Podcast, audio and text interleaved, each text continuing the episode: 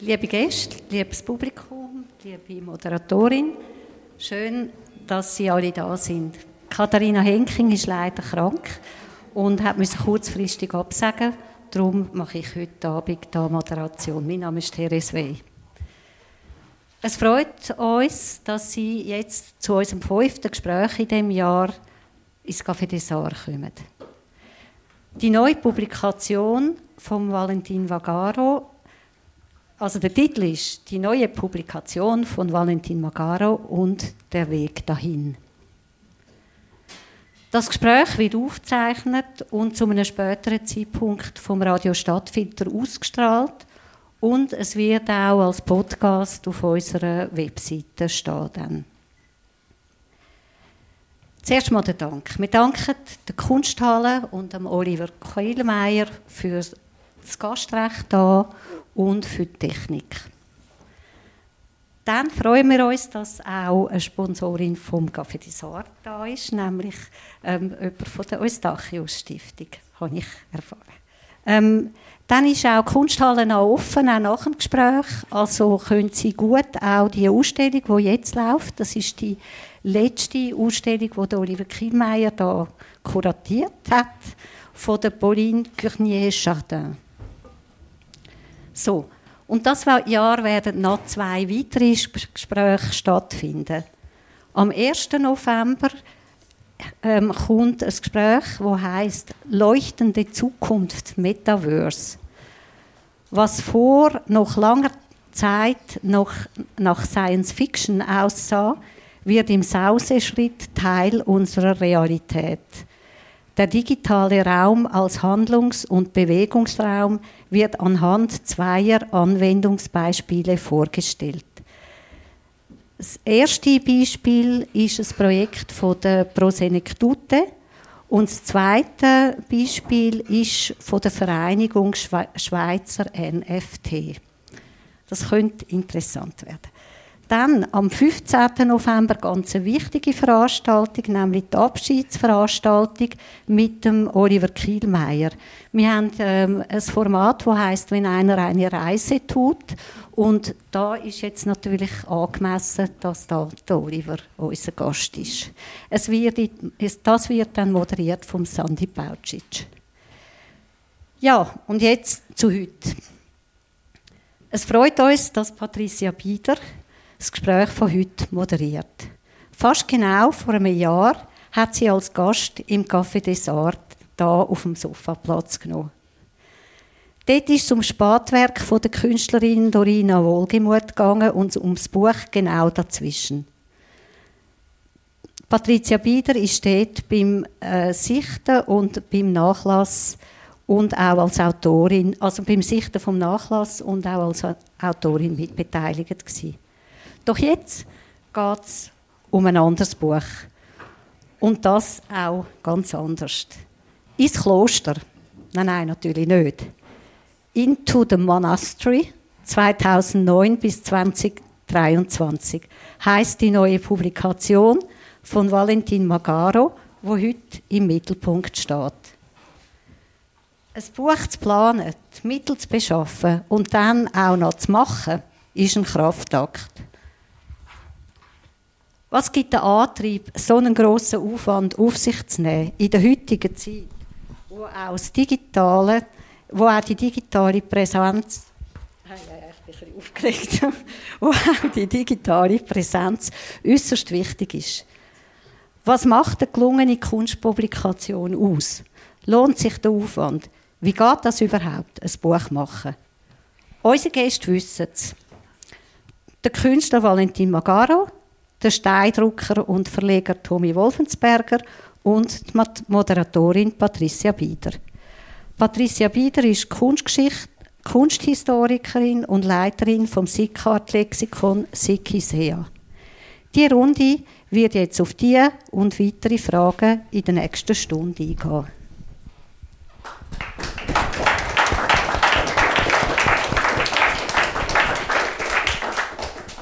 Danke vielmals, Therese Wey, für die Einführung. Meine Frage am Anfang, machen wir es auf Mundart oder Schriftsprache? Schriftsprache, sehr gut. Schon gut entschieden. Also, ich begrüße Sie sehr herzlich zu diesem Abend, wo es um das neue, wunderschöne Buch von Valentin Magaro geht. Ganz schön bist du hier, ganz schön seid ihr hier. Die zwei Protagonisten, ich werde sie gleich noch vorstellen. Ich muss eigentlich sagen, es sind drei Protagonisten heute Abend, nämlich das Buch. Und das ist ein großes, das kann man nicht übersehen. Dennis, du hast es gesagt, ich war schüsst eigentlich vor einem Jahr hier mit einem ganz anderen Buch und das habe ich auch mitgenommen, weil ich es immer noch sehr gern habe und weil es eine ganz andere Ausgangslage ist. Und es geht ja auch darum zu sprechen, weshalb macht man ein Buch. Ähm, wir haben dieses Buch gemacht und das heißt Yolanda Piniel, die Tochter von Dorina Wohlgemuth und ich. Wir haben hier ein Werk aufgearbeitet von einer Winterthurer Künstlerin, notabene, also es passt total gut das heute Abend nochmals hierhin mitzubringen. Es gibt auch Gäste im Publikum, ich schaue ganz nach hinten, äh, die das Werk ganz gut kennen. Äh, wir haben hier uns entschieden, auch dank dem Input einer Stiftung, das Werk von Dorina Wohlgemuth aufzuarbeiten. Es ist ein Werk, das sehr regional rezipiert wurde, äh, das wenige kannten und wir waren der Ansicht, dass dieses Buch oder dieses Schaffen in einem Buch vermittelt werden sollte, dass es eben über die Region hinaus getragen werden kann zwischen zwei Buchdeckeln. Äh, in dem Sinne eine posthume Aufarbeitung eines Werks einer Künstlerin aus Winterthur und ich hoffe, die Reise geht mit diesem Buch weiter. Noch etwas zu diesem Buch. Wir haben dieses Buch herausgegeben, nachdem zwei Ausstellungen im Raum Winterthur stattgefunden haben. Dieses Buch kam also ohne Ausstellung heraus. Das ist schwierig, das so in die Welt zu bringen, dass es auch Flügel bekommt, dass es eine Sichtbarkeit bekommt. Das ist bei deinem Buch heute auch noch mal anders. Darüber können wir auch noch sprechen. Ähm, es ist auch heute schwierig, in der Presse noch Platz zu bekommen für eine Buchbesprechung. Das kommt fast gar nicht mehr vor. Das ist auch in diesem Fall so gewesen. Also wir müssen uns hier selber einsetzen, damit das Buch unter die Leute kommt. Aber es war ganz schön, konnten wir das Buch hier eben, diese Publikation, im Rahmen eines Café des Arts vorstellen. Das war am 26. Oktober 2022. Und ich mache heute einfach auch nochmals Kurzwerbung dafür, weil es mir am Herzen liegt. Heute geht es aber um ein anderes Buch und eine andere Ausgangslage. Und zwar ist es wirklich ein kleines oder großes, muss man sagen, mit dem Format Juwel, Into the Monastery, ein Buch, das von 2009 bis 2023 Arbeiten von dir zeigt. Und man kann eigentlich sagen, es schließt nahtlos an die Publikation an, die habe ich auch mitgenommen, die hier in der Kunsthalle Winterthur, kuratiert von Oliver Kielmeier, 2009 stattgefunden hat und eben Arbeiten bis 2009 gezeigt hat, auch Ausstellungsansichten drin hat. Das hat dein neues Buch nicht, darüber können wir auch sprechen. Also es gibt da eine Verbindung und es ist ja nicht das einzige Buch. Du bist ja ein sehr bibliophiler Mensch auch. Du hast in der Zwischenzeit seit 2009 auch weitere Bücher im Eigenverlag oder in Eigenregie auch herausgegeben. Du hast Leporelli herausgegeben, also darauf kommen wir sicher auch zu sprechen. Und was ich eben spannend finde, dieses Buch hier, ähm, das kommt heraus oder kam heraus zur Ausstellung äh, in der Galerie Sam Scherer, zur Ausstellung, die eben erst zu Ende gegangen ist von dir. Und da mache ich gerne gleich Werbung zu dieser Ausstellung von Lucia Gaveng, die auch hier ist, das ist sehr schön und sie ist auch Autorin im Buch. Äh, diese Ausstellung müssen Sie schauen gehen, die ist im Museum Kunst und Wissen in Diessenhofen und du hast ja noch eine weitere Ausstellung im Museumli. Die ist auch noch im Buch, genau. Also es gibt verschiedene Möglichkeiten auch mit dem Schaffen von dir direkt in Kontakt zu kommen und eben auch äh, über das Buch noch weiter sich damit zu beschäftigen. Und das, denke ich, ist eine ganz wichtige und andere Ausgangslage, weil man so auch eine Plattform hat. Mit dem Buch hier habe ich nichts zu tun. Ich konnte es nur anschauen, ich konnte es bewundern, ich habe es extrem gerne angeschaut, mich damit beschäftigt und eingetaucht und ich gratuliere allen Beteiligten, auch den Autorinnen und den Gesprächsführenden, hat ein sehr schönes Interview, sehr aufschlussreiches Interview drin und auch der öffnende Text von Ihnen, Frau Gaveng, den habe ich sehr gerne gelesen mit diesem Weltentheater, der beginnt. Das finde ich äh, extrem passend zum Schaffen von Valentin Magaro. Nun kurz zur Vorstellung. Ich weiß nicht, wie fest man Valentin überhaupt hier in Winterthur vorstellen muss. Kurz mache ich es trotzdem. Weil du bist ja gar nicht in Winterthur geboren, sondern in Münsterlingen, gell? Also du hast noch diesen äh, Bezug auch zum Kanton Thurgau, der auch, denke ich, geldtechnisch nicht unwichtig ist. Das ist spannend, wenn man dann auf die Liste schaut, wer das Buch unterstützt hat. Und da warst du auch sehr erfolgreich. Wenn man aber zurückschaut, Du hast eine Ausbildung gemacht zum wissenschaftlichen Zeichner von 1992 bis 1996 an der Schule für Gestaltung Zürich. Und du hast bereits als 17-Jähriger gewusst, dass du Künstler werden möchtest und willst. Das ist auch sehr dezidiert und sehr klar, wohin der Weg dich führen soll. Können wir das Foto nachher noch zeigen? Von Iron Maiden? Ja, gell? Ja, das zeigen wir dann. Das ist nicht abgemacht, aber das zeigen wir nachher. Äh, das hat mit dem Buch sehr viel zu tun, nämlich, gell? Das zeigen wir dann. Das zeigte ich als 17-Jähriger. 2003 war die erste Ausstellung von dir nicht in Winterthur, nicht in der Ostschweiz, sondern in Bern. In der Galerie Kretloff hast du eine Ausstellung gehabt und dann ging es weiter mit einer regen Ausstellungstätigkeit im Kunstraum Kreuzlingen, immer wieder in der Galerie Sam Scherer, in der Willi Sitte Stiftung, wo du auch dabei warst äh, im Stiftungsrat äh, und 2020 auch im Haus für Kunst Uri in Altdorf im Dialog mit Heinrich Daniot. Und ich denke, da war eigentlich so die Geburtsstunde des Motivs der Nonne bei dir, könnte man vielleicht sagen. Und das ist dann ganz wichtig auch für dieses Buch. Hier in Winterthur, ich habe es erwähnt, 2009 die Einzelausstellung in der Kunsthalle. Und es gibt zahlreiche Gruppenausstellungen, es gibt Werke von dir in vielen institutionellen Sammlungen und auch eben bereits mehrere Publikationen. Äh, ich habe zwei erwähnt, es gibt noch weitere. Und ich will da jetzt gar nicht weiterfahren, weil Sie jetzt den Sickart-Lexikon, äh, lesen müssen. Den hat Oliver Kielmeier geschrieben in diesem Jahr, also er ist ganz neu herausgekommen. Und ich denke, da können Sie eben über das Werk und über die Biografie noch viel mehr erfahren. Valentin Magaro wird als Beobachter der Gesellschaft, als neugieriger Bildforscher beschrieben und er hegt, wie er selber sagt, eine große Affinität für große Inszenierungen. Für mich ist er ein Maler und Zeichner der Brüche, der Widersprüche, immer auch mit Humor und Ironie. Er schafft, und das hat Lucia Gavin geschrieben, äh, auf dem Papier, auf der Leinwand ein modernes Welttheater und es geht ihm immer wieder um Zivilisation, Gesellschaft und Religion. Er lässt die Leine los von diesen drei Bereichen und mischt sie auf ganz eigene Art und Weise. Er baut Falltüren ein, damit nie etwas aufgeht. Und ich denke, das macht auch einen großen Reiz seiner Arbeiten aus. Tommy Wolfensberger, schön bist du auch hier. Du wurdest beschrieben als, du seist einfach ein neugieriger Drucker. Und das hat Miriam Fischer so geschrieben und ich denke, das passt total gut. Und zwar wurde das geschrieben 2019 im Rahmen der Publikation, die herausgekommen ist zum äh, Schweizer Grand Prix Design, den du damals bekommen hast, 2019, für deine außergewöhnlichen handwerklichen Fähigkeiten, deine Materialkenntnisse, dein Farbwissen, die innovative Entwicklung und deine Zusammenarbeit mit sehr, sehr vielen nationalen und internationalen Künstlerinnen, mit denen du zusammenarbeitest.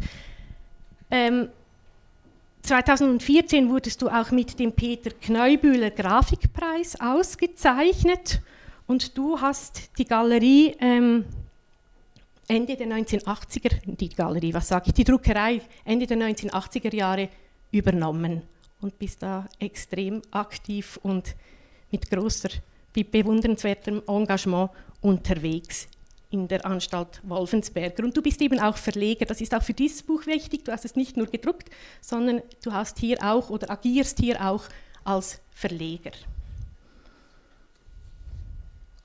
Und dann kam ich zum Buch. Das möchte ich nämlich auch kurz vorstellen. Kannst du es hochhalten?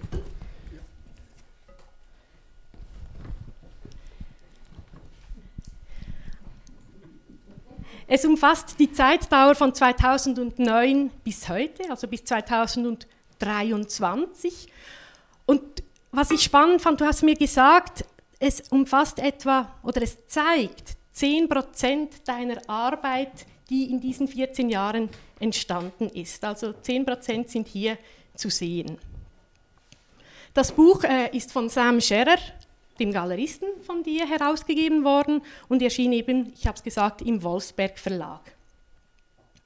Die Grafiker, das finde ich auch sehr spannend, darauf werden wir zu sprechen kommen, weil die haben in diesem Projekt einen sehr großen ähm, Einfluss und einen großen Impact gehabt. Äh, das ist das Studio FFO mit Jan Reimann, Sam Linder und Ivan Becerro. Und interessant ist auch die Schrift. Die Schrift heißt Konrad von Martina Meyer und es ist eine ganz neue Schrift von 2023, bezieht sich aber auf eine der ersten römischen Schriften, die man überhaupt kennt, von 1465, die man entdeckt hat im Kloster, in the Monastery äh, von Subiaco in Italien. Also da gibt es auch eine total schöne Verbindung. Es ist eigentlich eine Bibelschrift, kann man sagen, äh, die hier in dieses Buch Eingang gefunden hat. Es ist 162 62 Seiten lang und fast groß und es ist sehr groß, es ist 27 cm breit und 36 cm hoch. Also zum Teil auch für die Regale eine gewisse Herausforderung. Man kann auch sagen, es hat eigentlich einen anderen Platz verdient he, als im Regal. Man muss es irgendwie groß hinstellen, gell? Ja, also die Schrift, man kann das auch nachher noch anschauen. Der Aufbau des Buches ist chronologisch von 2009 bis 2023. Es hat drei Texte. Ich habe einen erwähnt von Lucia Angela Caveng. Einen hat Nicole Seeberger geschrieben. Sie ist im Kunstmuseum Chur tätig. Und dann gibt es ein Gespräch zwischen Tommy Wolfensberger, Valentin Magaro und Shirana Shabasi. Das finde ich auch sehr interessant. Darauf kommen wir sicher auch noch zu sprechen.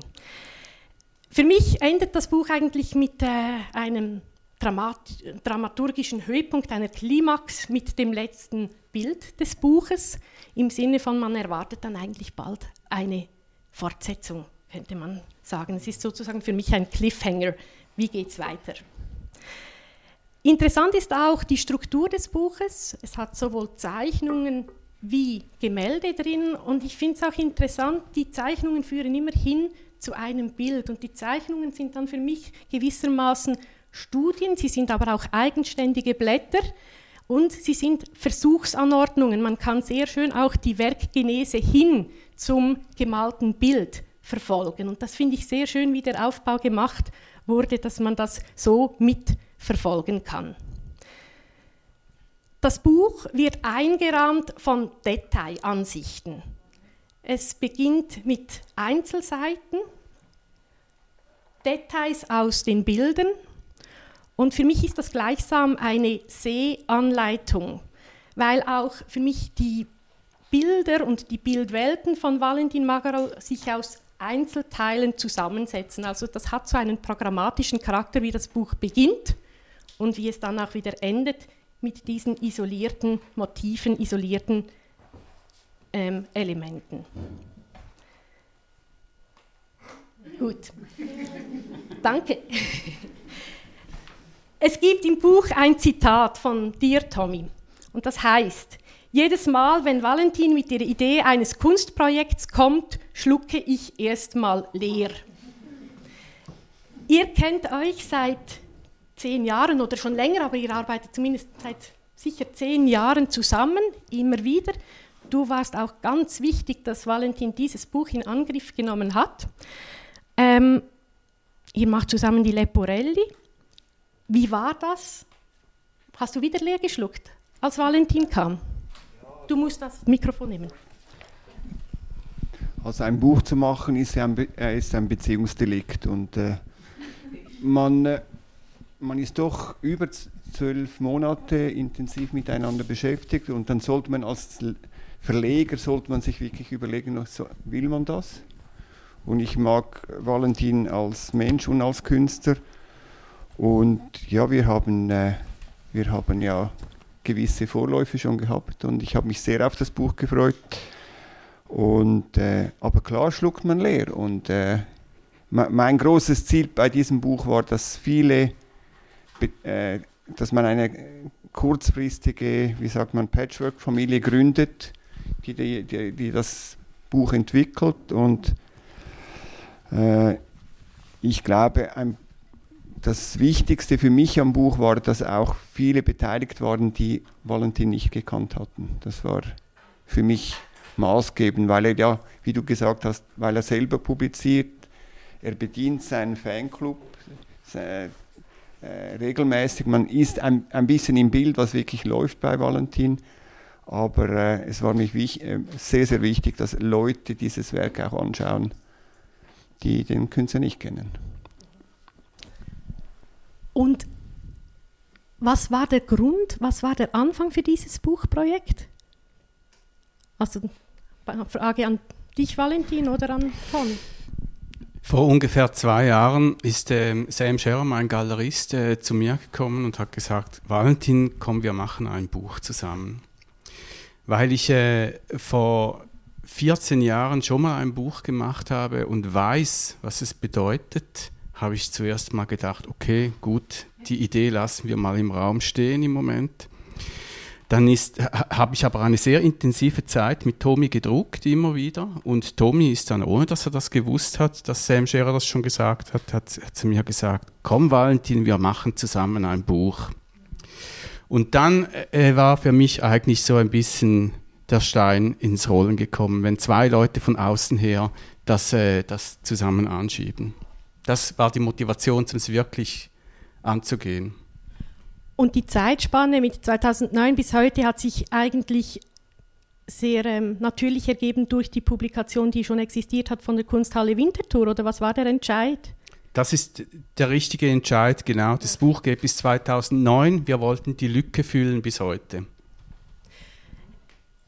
Ich finde das ganz wichtig, was du gesagt hast, Tommy, mit, äh, dass du auch mit Leuten zusammenarbeiten möchtest für dieses Projekt, die das Werk von Valentin noch nicht so gut kennen. Das war ja mit den Grafikern so. Die haben dein Werk eigentlich nicht gekannt, haben aber eine extrem wichtige Rolle in diesem Buch gespielt, wie ich das jetzt äh, mitbekommen habe in unseren Vorgesprächen. Und das hat mich auch verblüfft. Äh, einerseits, wie, wie sie auf dein Werk eingegangen sind, aber auch welches Resultat sie erreicht haben. Also es ist äh, hier ein total gutes Händchen hattet ihr offenbar bei der Auswahl der Grafiker, äh, weil es sehr, sehr stimmig geschehen ist, was passiert ist. Wie war das und wie habt ihr euch gefunden? Sam Scherer hat zwei junge Grafiker äh, mir vorgestellt und hat gesagt, die könnten das machen. Wir haben uns getroffen zu viert und äh, die haben mein Werk vorher nicht gekannt und das war für mich, äh, wie soll ich sagen, äh, ich bin ja ein, glaube ich, ein unkomplizierter Mensch. Ich habe gefunden, okay, das sind zwei sympathische junge Grafiker, gehen wir das zusammen an.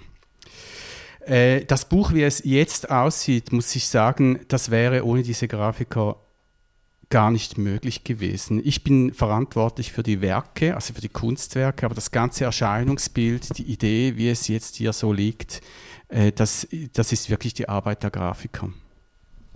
Und wie seid ihr vorgegangen? Hast du ihnen einfach mal Bildmaterial gegeben? Ähm, Kamen sie ins Atelier? Habt ihr auch, ja. auch, ja. Ich habe zuerst eine Tour mit ihnen gemacht. Hier im, äh, im, Stadt, äh, im Stadthaus, also im Superblock, gibt es einen sehr schönen Werkblock von mir mit einem großen Acrylbild und vielen Studien dazu. Das ist immer sehr repräsentativ, wenn ich Leute das zeigen möchte, wie es aussieht in der Öffentlichkeit. Und dann habe ich ihnen auch mein Atelier und mein Zuhause gezeigt, was durchdrungen ist von Kunst. Das war sozusagen der Einstieg für sie. Und du, Tommy, warst immer dabei? Oder bist du später dann hinzugekommen? Nein, ich war, äh, ich habe es so wenig wie möglich gemacht und wie, wirklich aus dem Grund, weil ich gesagt habe, ich kenne den Valentin zu gut. Ich finde, andere Leute sollen andere neue Blickwinkel auf den Künstler werfen. Wir, wir drucken sehr eng und sehr intim zusammen und ich fand, äh, ja, ich möchte mich nicht so wichtig nehmen in diesem Buch. Ich habe gewisse, bei der Finanzierung habe ich äh, ziemlich viel geholfen. Ich habe vermittelt zwischen Galerist und Künstler, je nach äh, seelischer Zustand aller Beteiligten. Und äh, ja, ich, ich sah mich mehr als äh, ja, im, im, im Backoffice zu, zu helfen. Sicher war es wichtig, dass ich Shirana involviert habe in das Buch. Das war deine Idee, oder? Ja, das war, weil ich, ich kenne natürlich beide gut und ich, ich wollte wirklich, dass man einfach ein, ein und sie ist eben äh, sehr, äh, wie soll ich mal sagen, angenehm, äh, uncharmant, sie kann wirklich scharf und äh, als ich mit dem Auto zu Valentin gefahren bin, war ich mir nicht sicher, wie das rauskommt. Und ich, wir hätten das Gespräch auch publiziert, wenn es anders gelaufen wäre. Aber ich, ich wusste, da kommt jemand, der auch eine Meinung hat. Und äh, das, äh, das war wichtig. Und diese Grafiker hatten auch eine Meinung. Und darum war meine, meine Rolle war eigentlich sehr, sehr bescheiden. Und äh, ja, ich bin sehr glücklich wie es rausgekommen ist.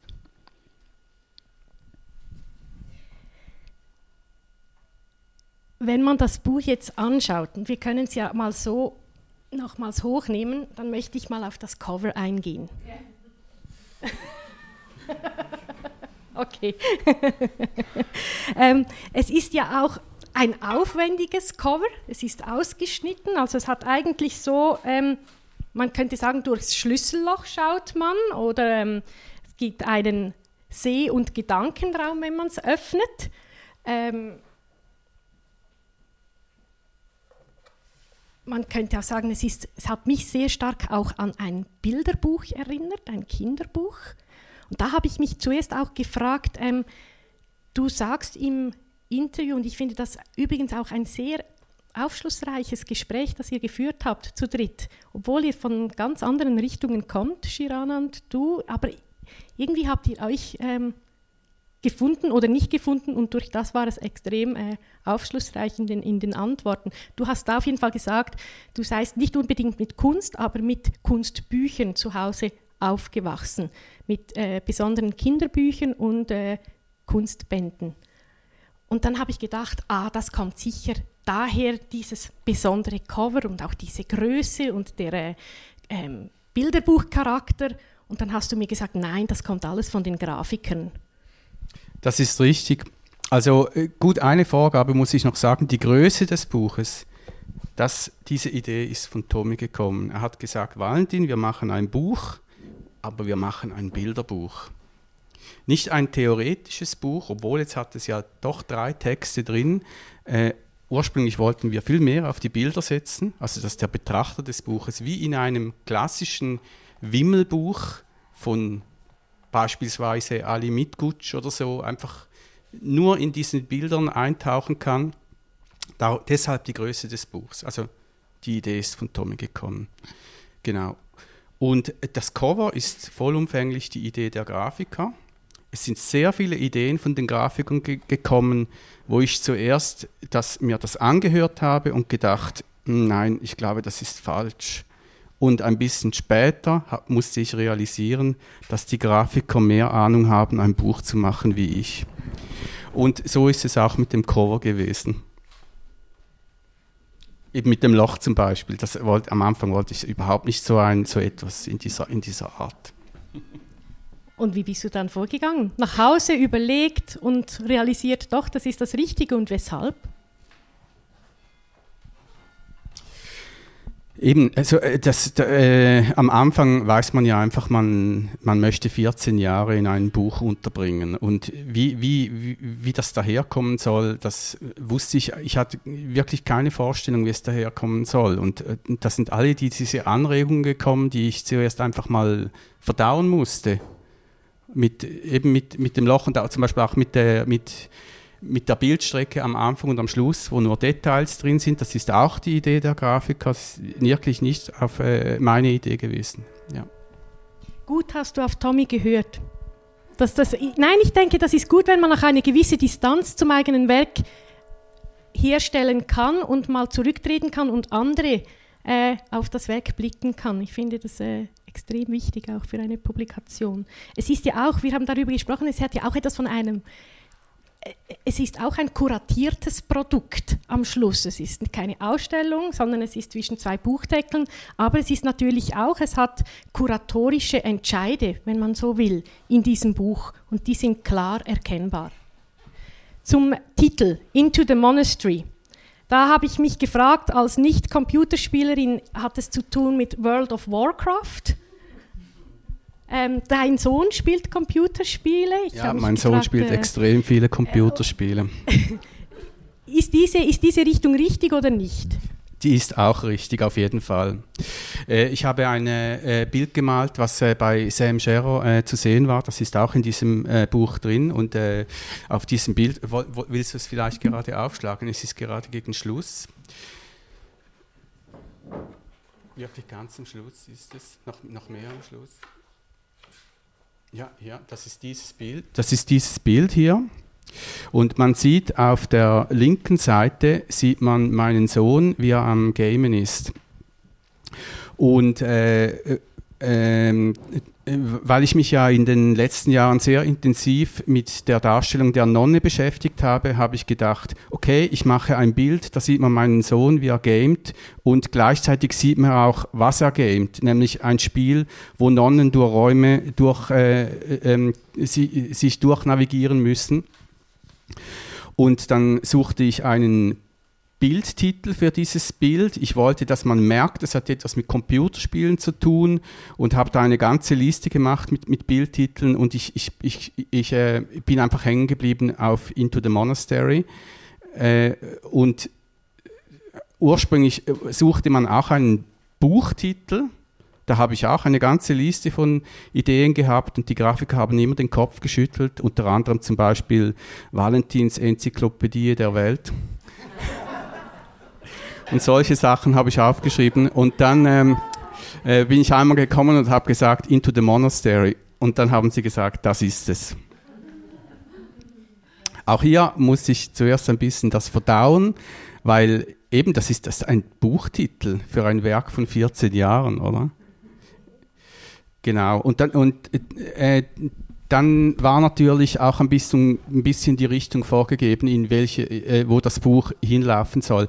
Es hätte wirklich ganz anders, äh, das Buch hätte ganz anders rauskommen können, aber jetzt hat man diese Richtung ziemlich früh eingeschlagen, weil äh, die Grafiker fanden auch, wir müssen diese christlichen Themen und die Nonnen, die müssen, die müssen unbedingt, müssen die in diesem Buch äh, vorkommen.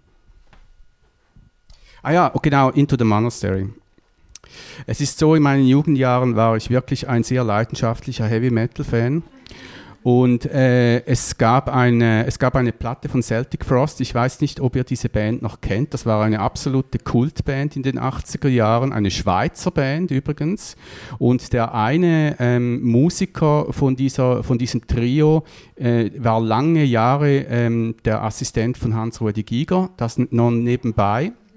Und die haben in den 80er Jahren eine Platte gemacht mit einem, Pla äh, mit, auf dem Plattencover war ein Ausschnitt von einem Bild von Hieronymus Bosch und die Platte hieß Into the Pandemonium. Und äh, das war so ein bisschen einfach äh, auch ausschlaggebend. Diese Schlagkraft äh, von, diesem, von diesem Titel für das, für das Album haben wir dann übernommen, Into the Monastery. Ich habe mich eben noch gefragt, als ich das Cover gesehen habe, ist das jetzt diese maskierte Nonne? Sie trägt ja eine Maske und hat diese Dracula-Zähne. Ähm, ist sie auch ein bisschen so ein Echo oder eine Reaktion auf das äh, Bandmaskottchen von Iron Maiden, den Eddie? Äh, es ist einfach ein Teil. Ich meine, Monster findet man überall auf der Welt. Äh, und Iron Maiden sind nur äh, eine, äh, eine Kulturerscheinung der Menschheit, die mit Monstern arbeitet. Das ist so. Gut. Ähm, aber diese ganze Musikwelt, die hat dich ja schon auch sehr, sehr stark geprägt, früh. Eben das Foto, das wir nachher zeigen müssen als Proof, gell? Wer das dann sehen möchte. Ähm, Und es hat auch im Buch ein Bild, das heißt Sugar Puffs, weil du bist selber auch Musiker, du spielst äh, Bass. Und da hast du dich auch sogar zweimal selber porträtiert. Das hat mich dann auch so ein bisschen an die äh, Frührenaissance erinnert, wo man beispielsweise bei der ähm, Medici-Kapelle in Florenz ein Benozzo Gozzoli sieht man plötzlich auch so den Maler selbst, äh, wie er sich noch verewigt hat. Und das hast du eigentlich da genau auch gemacht. Ich meine, du spielst mit extrem vielen ähm, kunsthistorischen Referenzen. Da fand ich das gar nicht so abwegig, daran zu denken, äh, an äh, die Renaissance, noch früher. Ähm, kannst du da zu diesem Bild noch was sagen? Ist das so ein für eure Band Sugar Puffs ein, ein, eine Hommage? Äh, ja, genau. Also ich, ich, ich male sehr gerne Sachen, die mir etwas bedeuten und ich spiele jetzt seit 25 Jahren in dieser Band.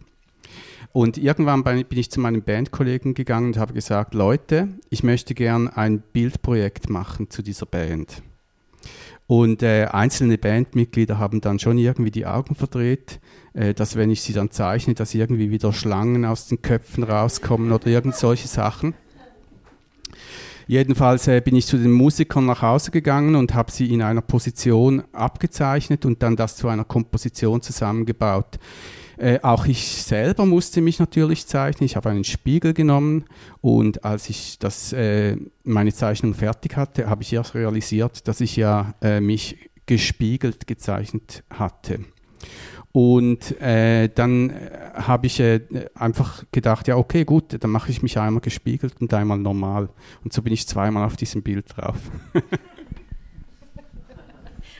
Also man kann dich entdecken und äh, suchen zuerst mal. Wie man auch ganz viel in deinen ähm, Werken entdecken kann. Du spielst mit sehr vielen Referenzen aus der Kunstgeschichte, ich habe es erwähnt, vor allem Frührenaissance.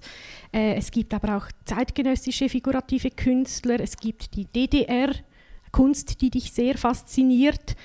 Dann aber eben auch die Musik, wir haben es gesagt, Science Fiction, Horror, die Pornografie, alles kommt im Buch vor und du verwendest das sehr frei, ähm, sehr lustvoll auch und hast eigentlich ein sehr pluralistisches Weltbild, also gar keine Scheu, irgendwie was zusammenzubringen. Ja, natürlich, wenn man etwas über die Welt erzählen muss, dann darf man keine Scheuklappen aufsetzen. Und für mich haben Hochkultur und Niedrigkultur, da gibt es eigentlich, das ist ein fließender Übergang permanent. Und wie gehst du da vor? Ich meine, du hast ganz viele Zeichnungen. Wir haben es gesagt, das sind Versuchsanordnungen. Das kann man auch sehr schön ähm, nachvollziehen im Buch. Das heißt, du verbindest immer wieder etwas und dann geht es aber gleich in die nächste Zeichnung rein, weil es könnte ja auch ganz anders sein. Ja, so denke ich eben. Und wie geht das? Ich glaube, als ich noch jung war, wollte ich diese Welt verstehen, aber irgendwann habe ich gemerkt, dass man sie nicht verstehen kann, oder ich zumindest. Das heißt, ich habe irgendwann einfach angefangen, sehr äh, konsequent nur Fragmente zu sammeln äh, und die neu zusammenzubauen, weil irgendwie habe ich so für mich das Weltbild ent, äh, entwickelt, dass wir Menschen einfach äh, die Impulse irgendwo in unserem, in unserem Hirn permanent neu zusammenbauen. Und so sind eben auch meine Bilder.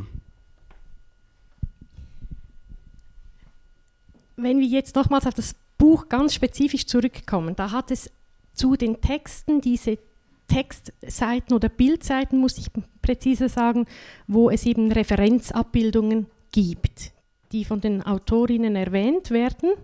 Das ist ja auch sehr spannend. Da kommen ganz unterschiedliche Zeiten zusammen und auch ganz unterschiedliche Kunstschaffende werden da nebeneinander auf dieser Seite ähm, zueinander gesetzt. Das fand ich total spannend, weil ja da eigentlich das passiert, was du auch in deinen Arbeiten selbst wieder auch machst. Das ist richtig, das ist auch etwas, was ich persönlich an diesem Buch fast am meisten Freude habe. Das sind diese Bildreferenzseiten. Äh, Vera, kann ich mal das Buch haben? Ich würde es sehr gerne zeigen als, als Beispiel, damit, damit man das nachvollziehen kann. Watchest du schnell? Ja, äh, nein, das sind, die sind nur von mir. Das ist ein anderer Text. Ja, ja, also hier zum Beispiel, das ist ein Text von Nicole Seeberger, äh, der heißt Ein Bilderkosmos durchdrungen von Kunst und Populärkultur. Und hier auf dieser Seite, das sind alles ähm, Referenzbilder, die im Text besprochen werden. Da findet man Willi Sitte neben Hans-Rudi Giger, neben Richard Lindner, neben Konrad Klappeck äh, und auch eben hier neben diesem Eddie von Iron Maiden. Und das finde ich einfach wirklich eine ganz tolle Kombination. Ich muss auch ein bisschen schmunzeln, weil hier gibt es viel Kunstposition, die in den letzten paar Jahrzehnten von der elitären Kunstwelt ein bisschen belächelt wurde und ich habe hier in diesem Buch mir die Frechheit genommen, diese alle zusammen zu bündeln. Und es gibt vor allem eine Abbildung hier, die du reingeschmuggelt hast. Die ist nämlich von einem wahnsinnig erfolgreichen Künstler, äh, die anderen eben nicht so, wie du sagst. Das stimmt auch nicht ganz, weil da gab es auch einige Revival. Nein, aber es gibt eine Abbildung hier, die ist nämlich von dir. Und die haben wir auch hier mitgenommen. Die hast du heute aus dem Atelier geholt. Ja. Das ähm, ist die, das ist die, dieses kleine Bild hier. Ja. Da gibt es eine schöne Anekdote und die hat auch damit zu tun, wie eben es zu, wenn man Fremdabbildungen in eine Publikation holen möchte und mit den Bildrechten kämpft oder eben diese Bildrechte nicht bekommt oder zu spät bekommt, da kann man auch auf ganz kreative Lösungen kommen und das hast du gemacht. Richtig, also ähm, äh, wenn ein Künstler verstorben ist, dann muss man 70 Jahre äh, bis 70 Jahre nach seinem Tod muss man Lizenzen reinholen und muss ähm, Urheberrechte bezahlen. Es gibt diesen, in diesem Buch ja auch Werke von Hans Memling, das ist ein gotischer Maler, der ist mehr wie 70 Jahre verstorben. Dort musste ich mich nicht um die, äh, um die, um die Lizenzen kümmern. Aber äh, auf dieser Seite, die ich hier gezeigt habe, da mussten wir also, muss ich bei Politeris anfragen. Äh, da kommen die Rechnungen übrigens erst noch auf mich zu. Und ähm, das ist aber trotzdem eine Arbeit, die ich sehr gerne gemacht habe, ähm, die, die, die äh, Referenzen abzuklären. Zum Beispiel Hans-Rudi Giger, der, der ist nicht bei Proliteris und da hat Nicole Seeberger hat dort bei dieser Giger-Familie angefragt und die haben die Bilder gratis zur Verfügung gestellt. Das muss man jetzt hier mal sagen. Die haben keine, äh, also sie haben einfach eine Lizenz gegeben, aber äh, ich, wir mussten nichts bezahlen. Ähm, dann wollte ich eben unbedingt noch ein Plattencover drin haben von Iron Maiden und zwar The Number of the Beast. Für mich persönlich eine, ein, ein sehr wichtiges Album und äh, das hätte wirklich wahnsinnig gut in diese Gruppe reingepasst. Dann, äh, wie kommt man jetzt zu einer Lizenz von einem Plattencover von Iron Maiden? Ich habe einfach im Internet mal gesucht, weil Proliteris ist nicht zuständig für diese Plattencovers. Und dann findet man so ein paar Telefonnummern. Und äh, weil meine Frau besser Englisch kann wie ich, habe ich zu ihr gesagt, bitte ruf da mal an. das hat sie dann auch gemacht. Drei Telefonnummern sind ins Leere gelaufen. Und bei der, bei der letzten, dann bei der vierten, äh, war sie bei Warner Music, die diese Band vertritt. Und die hat dann ganz freundlich gesagt, sie, wir seien an der richtigen Adresse, ich solle bitte die Anfrage per Mail dorthin schicken. Das habe ich dann auch gemacht. Und dann hat sie ganz wieder ganz nett zurückgeschrieben, sie würde es weiterleiten. Dann ist keine Antwort gekommen, habe ich mich wieder nach einer Woche gemeldet. In der Zwischenzeit haben Leute gesagt, nimm es doch einfach rein, das merkt niemand. Aber ich dachte, aus zwei Gründen möchte ich das nicht machen. Erstens, wenn die sehr scharfe Anwälte haben, dann müssen wir das Buch wieder einstampfen. Und der zweite Grund war, dass ich anerkenne die Leistung dieser Band und ich möchte nicht einfach ungefragt ein Bild da reinnehmen. Da habe ich einfach Respekt davor. Äh, auch beim dritten Mal nachfragen war die Antwort, sie hätte es wieder an die Rechtsabteilung der Band geschickt, aber man kann diese Leute nicht zwingen zu reagieren. Das stimmt natürlich. Und dann langsam kam der, der Drucktermin und äh, an einem Wochenende äh, habe ich mich damit abgefunden, dass in meinem Buch mit 168 Seiten ein kleines Bild wahrscheinlich nicht reinkommen wird und dass ich das, glaube ich, schlucken kann. Am gleichen Wochenende habe ich gedacht, nein, es muss ein Bild rein, ich kann nicht auf dieses Bild verzichten. Und darum, äh, äh, äh es ist ja so rein rechtlich, wir haben ja hier eine Juristin im Bereich Kunst, die Tanja kann da sicher weiterhelfen. Man darf ein Bild nehmen und darf es in seine eigene künstlerische Sprache übersetzen. so dass es eine eigene künstlerische Leistung ist. Und so habe ich äh, diverse Iron Maiden Plattencover durchforstet und habe auf dem Album in den 80er Jahren, das heißt Peace of Mind, habe ich hier einen Ausschnitt gewählt von diesem Eddie und habe das in diese Technik umgesetzt. Und so konnte ich dann das Bild trotzdem in dieses Buch reinnehmen. Ja, ich bin ja ein Künstler und Künstler sind ja kreative Menschen.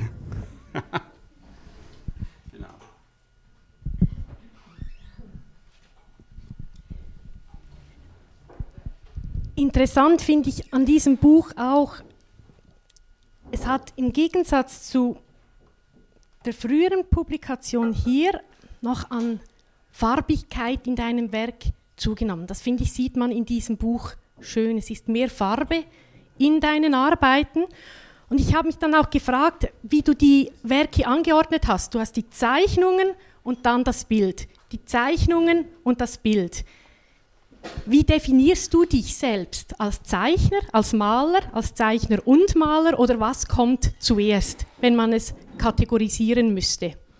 Ursprünglich war ich ein Maler, aber die Form wurde einfach immer wichtiger und ich habe immer mehr Zeit investiert, um die Bildkomposition zu erarbeiten und auch die einzelnen Details in den Bildern äh, habe ich rausgenommen und in verschiedenen ähm, äh, Zeichnungsschritten immer weitergetrieben und so wurde einfach die Form immer wichtiger und äh, so bin ich, glaube ich, mittlerweile ein zeichnerischer Maler.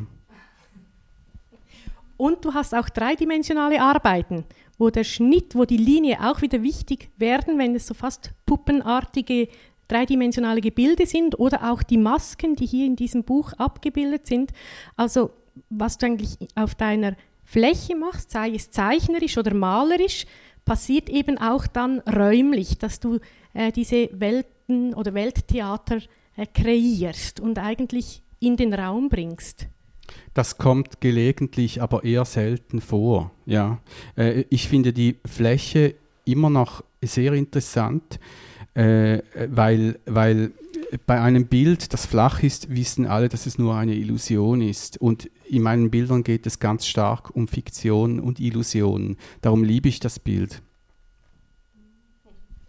Und es ist ja auch interessant auf dem Bild, äh, du bist ja nicht unbedingt mit wie in einem Buch, hier haben wir das, aber sonst mit einer Leserichtung konfrontiert. Also man kann es in alle möglichen Richtungen lesen bei dir, man kann immer wieder neue Zusammenhänge selber konstruieren und du bist ein sehr für mich erzählender, erzählender, ein sehr narrativer Künstler auch, der immer wieder neue Geschichten erzählt. Das ist richtig, die Erzählung spielt in meinen Werken eine sehr große Rolle. Können wir zu den Leporelli vielleicht? Das finde ich dort nämlich sehr interessant, das funktioniert etwas anders. Die sind ja auch hier, sind abgebildet, ich glaube zwei. Drei. drei. Alle drei sind drin. Alle ja. drei sind drin. Ähm, und da gibt es ja durchaus eine Leserichtung, dass man von links nach rechts liest und eine solche Bildergeschichte, die du konstruierst, nachverfolgt oder man liest die Geschichte. Und eine, ein Leporello hast du ja ganz bewusst so auch ausgestaltet. Genau. Möchtest du es dort mal nach vorne nehmen? Äh, also ich habe drei Leporellos gemacht. Äh, äh, was ein Leporello ist, wer das nicht weiß, das sieht man jetzt dann gleich dort. Das ist äh, äh, eine Arbeit, die man wie eine Handorgel auffalten kann. Und ähm, das zweite Leporello, was ich gemacht habe, da ging es nur um Verschwörungstheorien. Das ist ja etwas, was gerade im Zuge der Corona-Pandemie äh, ähm, enorm an die Oberfläche gekommen ist und weil eben Fiktion mich sehr stark interessieren, habe ich eine Arbeit nur, für, äh, nur zu Verschwörungstheorien gemacht. Dieses Werk hier, das heißt Der gefallene Mann, das ist aber ein, tatsächlich eine Arbeit, die man von rechts nach links lesen kann, wie ein Comic fast. Aber es sind halt nicht äh, einzelne Abteilungen, Fenster, wo die Geschichte unterteilt wird, sondern es ist alles wie ein Ornament ineinander verschachtelt. Und das ist, glaube ich, die konsequenteste Arbeit, die ich gemacht habe äh, von der Erzählung her. Äh, weil sie eben eine, weil es eine Erzählung ist, die unmissverständlich eine Geschichte erzählt von A nach B. und die auch so gelesen werden kann. Es gibt auch hier ein paar kleine Falltüren, aber äh, grundsätzlich, wer es anschaut und, und es liest, versteht die Geschichte. Sonst weiche ich ja gerne immer ein bisschen aus. Mhm. Eben diese Falltüren, die du hast, die du einbaust ganz bewusst, äh, wo man eben nicht ganz die Geschichte dann auch ähm, entschlüsseln kann. Das ist hier etwas anderes. Richtig. Darf man die nachher noch anschauen? Nach dem Gespräch? Äh, das Leporella? Ja? Ja, natürlich.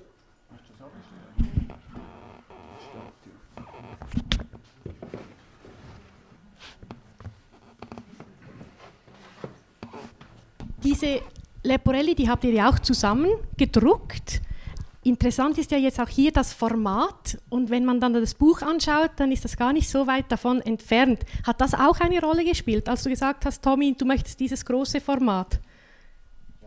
Äh, Valentin hat ja Bereiche im Mikro- und Makrokosmos, die, die eine gewisse Fläche äh, äh, braucht. Und äh, ich bin natürlich auch nicht ganz gleicher Meinung mit, diesem, mit dieser Chronologie und dass es, äh, weil mich interessiert bei solchen Geschichten bei Valentin eigentlich nicht seine Antworten, sondern seine Fragen. Er stellt wahnsinnig viele Fragen. Er behauptet ja auch nie etwas. Also so ein wenn man so arbeitet wie, äh, wie Valentin, wenn man da an, zu viele Antworten bekommt, dann wird es mühsam. Aber er stellt wirklich Fragen und äh, er behauptet ja nicht, wie es hinter den Mauern aussieht, sondern er ist, er ist neugierig. Und äh, äh, das, das ist das, was mich fasziniert an dieser, an dieser Werkgruppe, auch beim, äh, beim Leporello. Und wenn Valentin jetzt sagt, das ist wirklich selbsterklärend, muss ich sagen, ja, bedingt. bedingt. Also mit, mit, sein, mit seinem Recherchenaufwand ist es selbsterklärend, aber äh, das, das Werk kann man äh, vielschichtig, man kann es äh, bewusst falsch lesen und äh, das finde ich eine, eine große Fähigkeit, weil ich habe ja viel mehr Angst vor Künstlern, die die die Wahrheit erzählen. Also mir ist lieber, wenn ein Künstler die Wahrheit sucht. Das sind äh, ist die, die Zusammenarbeit und auch die Resultate, glaube ich, sind dann besser. Arbeitest du vor allem mit solchen Künstlern? Künstlerinnen?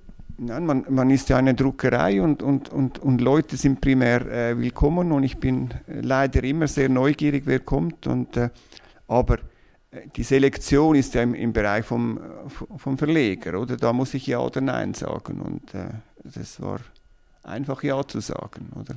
Mit dieser kleinen Einschränkung, dass ich wollte, dass Valentin eine kleine neue Familie gründet. Das war nicht die einzige Rahmenbedingung von meiner Seite.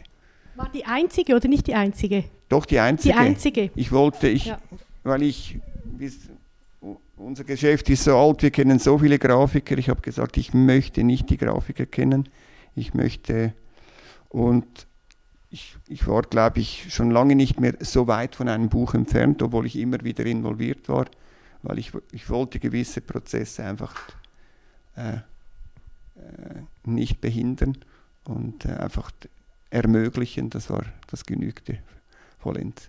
Und als du es vorgelegt bekommen hast, dass, als du es gesehen hast, als du die Entwürfe gesehen hast? Wie war das? das ist ja, man geht ja so auch ein Risiko ein, aber das suchst du ja ganz bewusst offenbar. Nein, ich habe ein sehr ein gutes Gefühl. Und, mhm. und klar, wir haben uns sehr oft getroffen. Ich habe äh, mit den Grafikern habe ich mich ganz, ganz selten getroffen. Es gab ein, eine große Sitzung, aber ich glaube, wenn man sieht, dass Leute gut arbeiten, dann sollen sie arbeiten. Das ist ziemlich einfach. Mhm. Also ist auch eine sehr großzügige Haltung, finde ich. Und auch Nein, eine Haltung mit viel Vertrauen. Nein, ich glaube, es ist die einzig mögliche, weil sonst geht es nicht. Also meine, mhm. sonst müssen wir da eine, mhm. einen mhm. Kontrollmechanismus mhm. einbauen. Und den gibt es ja ohnehin, also im, in meinem Gewerbe. Es gibt diese gut zur Ausführung, gut zum Druck, es gibt diese wahnsinnig reglementierte, dieses, äh, äh, der Dienstweg ist, ist, ist vorgeschrieben und das, das darf sich ja nicht auf das Produkt äh, auswirken. Und äh, das, das Produkt ist im Offsetdruck gedruckt bei meinem Bruder. Ich war nicht mal an der Maschine dabei. weil ich, äh, ja, es ist ein bisschen seltsam, wenn ich das da in diesem Buchgespräch erzähle, aber es, ich wusste, das wird gut und das, das genügt. Deine Erfahrung gab dir recht, kann man sagen, oder? Ähm, wie ist das? Ich meine, wenn man dann auf die letzte Seite schaut, da hat es sehr viele Geldgeber, die Geld gegeben haben. Heutzutage erachte ich und äh, empfinde es auch als sehr schwierig, Geld oftmals für Bücher zu bekommen, dass man ein Buch finanzieren kann. Wie war das hier mit diesem Buch? Ähm, also es, es ist glücklicherweise sehr gut gelaufen. Also eigentlich alle Institutionen haben zugesagt. Manchmal haben sie ein bisschen weniger ge gegeben, als wir äh, ihnen vorgeschlagen haben, aber alle haben gegeben und zum Teil wirklich sehr großzügig.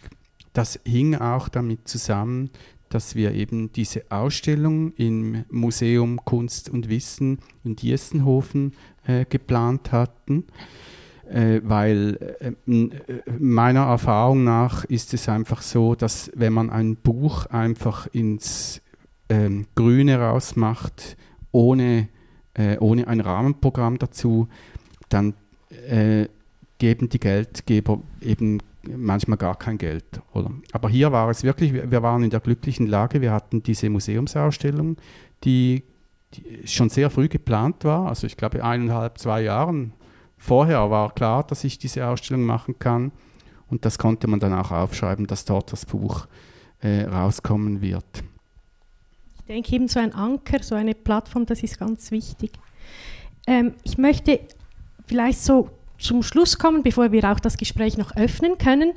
Ähm, die Frage, du hast das Material jetzt gesammelt für diese Publikation, du konntest dir einen Überblick verschaffen über dein eigenes Werk wieder, eine Auswahl mit den Grafiken treffen. Du machst das ja aber für dich auch jedes Jahr, weil meine ursprüngliche Frage war, was hat das was hat dieses neue Buchprojekt für dein künstlerisches Schaffen ausgelöst? Was, was, wie hast du oder wie reflektierst du auf dein eigenes Werk jetzt mit dieser Publikation? Aber eigentlich stimmt das ja so gar nicht, weil du hast jedes Jahr machst du so ein Jahrbuch für deine Sammlerinnen und Sammler und interessierte Personen, wo du eigentlich dasselbe für ein Jahr schon machst und dein Schaffen eines Jahres zusammenfasst. Genau, diese Bücher mache ich seit 2003 äh, das, das ist eigentlich mein Werk, mein Werkverzeichnis. Die kommen immer in kleinen Auflagen raus, maximal 30 Stück. Die sind nummeriert, signiert und haben eine Originalzeichnung oder eine Originalgrafik drin. Und das ermöglicht mir eigentlich äh, einen Überblick zu haben über mein Werk. Aber es ist natürlich nicht das gleiche wie ein Buch, das äh, ähm, äh, wie dieses hier, was äh, in einer 700er Auflage gedruckt ist und für, für wenig Geld erhältlich ist, anstatt diese Kleinstauflagen, die dann doch etwas kosten. Das sind dann Liebhaberobjekte. Und diese Kleinstauflagen, die kann man ja auch bei dir auf der Webseite, du hast eine extrem gut organisierte und übersichtliche Webseite, die kann man ja dort auch als PDF einsehen, immer mit einem Text äh, werden diese Bücher eingeleitet. Also da schaust du auch selbst für deine Vermittlung. Das finde ich auch sehr spannend. Das nimmst du in die Hand und ähm, engagierst einen Autor, einen Autor, eine Autorin, um einen Text zu schreiben für diese Jahresbücher. Und hier haben wir natürlich etwas viel Größeres und wir haben noch einen Verlag dazu. Das macht schon auch einen Unterschied. Was erhoffst du dir jetzt von diesem Buch? Ja, also eben, es ist ein Bilderbuch und ich glaube, Tommy hat auch von Anfang an schon gesagt, es soll ein Buch werden, nicht nur für die kunstaffine kleine Kunstwelt, sondern es soll wirklich eine größere Verbreitung finden. Es sollen auch, ähm, ähm, ich weiß nicht, wie ich das formulieren soll, einfach nicht Leute aus der Kunstszene sollen Freude daran haben. Und das ist ja jetzt mit diesem Buch möglich. Tommy, möchtest du, dass du möglichst äh, eine vergriffene Auflage hast? Ja, ich hatte das Problem schon bei einem ersten Gespräch. Bei Sam Scherer wurde ich eingeladen als äh, Verleger und man hat gehofft, ich mache da Werbetrommelmäßig. Und ich habe allen gesagt, sie sollen die Bilder an der Wand anschauen, weil äh, das Buch wird es noch lange geben. Und da waren die Leute ein bisschen schockiert, aber ich, ich, ich finde das schon, also ich erhoffe mir einen Longseller, nicht einen Bestseller. Das, ich würde niemand das Buch anraten, der äh, nicht neugierig ist. Also das, äh, das, klar, es sind 700 Stück, aber die werden wir äh, verkaufen und die, das, das soll nicht am Weihnachten vergriffen sein, sondern äh, ja, das soll langsam gehen und, äh, und es muss, äh, man muss es ja auch als ja, ich habe ein bisschen den Faden verloren, aber man muss da, äh, das Buch ja auch äh, so sehen, dass es, wir haben ja das nicht nur für die Leute, sondern auch für, für Valentin gemacht, mhm. weil ich glaube, äh, im Gespräch habe ich jetzt auch gemerkt, äh, dass es, äh, äh, es ist ganz schwierig, wenn man die Situation hat, wie, wie viele Künstler, die, die alleine arbeiten man kann alleine publizieren, wie diese, wie diese Bücher.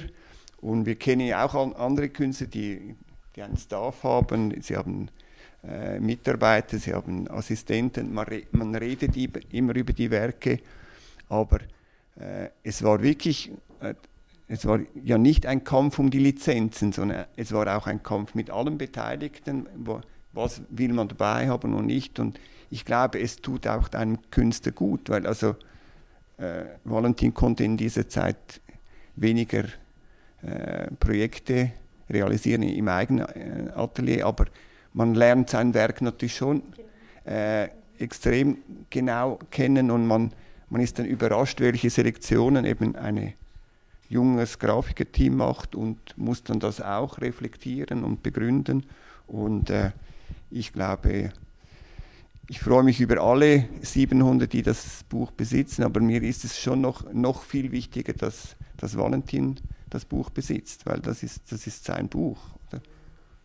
Und das äh, gefällt mir so. Ich denke, genau diese Nachhaltigkeit, ich finde das extrem schön gesagt, ich finde das etwas ganz Wichtiges, dass du mit diesem Buch raus kannst und dass es eine nachhaltige, langsame Vermittlung gibt. Die Ausstellungen, die sind zeitlich beschränkt und mit dem Buch geht das über eine, über eine gewisse Zeit hinaus. Und das wünsche ich extrem diesem sehr, sehr schönen Buch. Ich äh, finde, das ist etwas ganz Besonderes euch hier gelungen.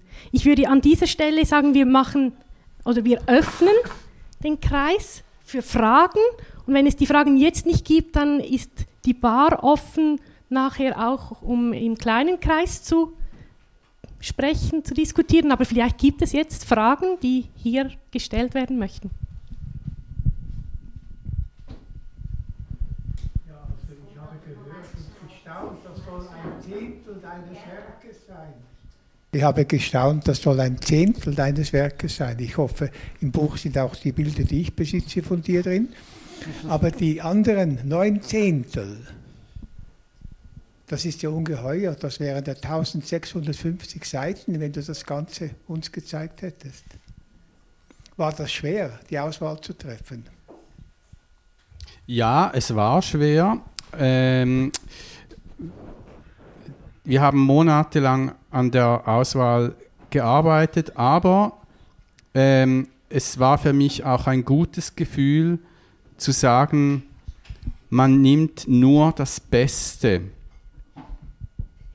man muss gar nicht alles zeigen. Und äh, wir, ich möchte gerne dem Leser dieses Buches eine schöne Dramaturgie bieten durch mein Werk, durch ausgesuchte Werke. Und äh, das, äh, ich wirklich, ich hänge nicht an allen Bildern, ich muss nicht alles zeigen. Ich möchte in diesem Buch wirklich eine, eine gute Auswahl machen. Und jede Seite haben wir, wir haben gerungen um jede Seite bis wir, bis wir fanden, also die Grafiker und ich, jetzt ist es, jetzt ist es perfekt. Aber die Erstauswahl hast du den Grafikern überlassen, gell? Ja, genau. Also äh, äh, natürlich wusste ich, äh, ich kann nicht alles bringen diese, aus diesen 14 Jahren. Und zuerst habe ich Tommy gefragt, gesagt, Tommy, würdest du mit mir, mit mir, zusammen die Auswahl machen? Aber Tommy war dann auf einmal ein bisschen im Hintergrund. Und dann habe ich zu den Grafikern gesagt, ähm, macht ihr einmal eine Auswahl.